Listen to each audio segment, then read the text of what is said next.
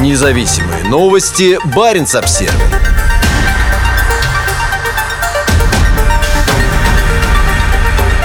Для подводного кабеля в Азию нашли новый трансарктический маршрут. Ранее финский государственный оператор «Синия» и российский «Мегафон» приостановили проект по прокладке телекоммуникационного кабеля из Европы в Азию вдоль побережья Сибири. Но теперь у новых партнеров появилась идея проложить его через Исландию, Гренландию, Канаду и Аляску в Японию. «Синия» договорилась с аляскинской компанией Far North Digital о запуске проекта по строительству нового арктического подводного кабеля, о чем компании объявили 2 21 декабря. Как сообщает Far North Digital, новый кабель под названием Far North Fiber Express Road станет первым в мире дальнемагистральным подводным волоконным маршрутом, соединяющим Азию, Северную Америку, Северную Европу и Скандинавию через северо-западный проход в Северном Ледовитом океане. Подводная часть кабеля будет проходить от севера Норвегии до двух точек в Японии, а от нее будут сделаны ответвления в Исландию, Ирландию, на север Гренландии и в четыре пункта в Канадской Арктике и на Аляске. Аляске. Планируется, что кабельная система будет состоять из трех взаимосвязанных сегментов – азиатско-северо-тихоокеанского, северноамериканского арктического и европейско-североатлантического. От побережья Северной Норвегии кабель по суше пройдет до финской Лапландии. Существует растущий спрос на безопасное и быстрое международное соединение при помощи разных новых маршрутов. North Fiber, который охватит три крупнейших в мире континента, пользующихся интернетом, станет настоящим глобальным предприятием заявил генеральный директор «Синия» Ари Юси Кнапила. Протяженность нового трансарктического маршрута, который пройдет через северо-западный проход, составит 14 тысяч километров. Протяженность маршрута, который планировали сделать ранее из Японии и Китая в норвежский Киркинес и на российский Кольский полуостров, составляла 10,5 тысяч километров. В «Синия» заявили, что исследование кабельной трассы начнется в 2022 году. Строительство займет около пяти лет, и кабель может быть введен в эксплуатацию концу 2025 года. Кабельная система протяженностью 14 тысяч километров значительно сокращает оптическое расстояние между Азией и Европой, тем самым сводя к минимуму задержку сигнала, говорится в пресс-релизе «Синя». Тем временем более короткий маршрут через российскую Арктику по-прежнему в планах, но теперь с другими участниками. Весной этого года Баренц Обсервер писал о выдаче разрешения на строительство оптоволоконного кабеля от Мурманска до Владивостока. Пропускная способность кабеля из шести пар оптических волокон, проложенного по дну российской Арктики, составит 100 терабит в секунду. Проект, получивший название «Полярный экспресс», должен войти в строй в 2026 году. Вот в эксплуатацию первого участка, который пройдет через Баренцево и Карское моря от Териберки к северу от Мурманска до Диксона с ответвлениями на Амдерму и Нарьян-Мар, запланирован на 2024 год.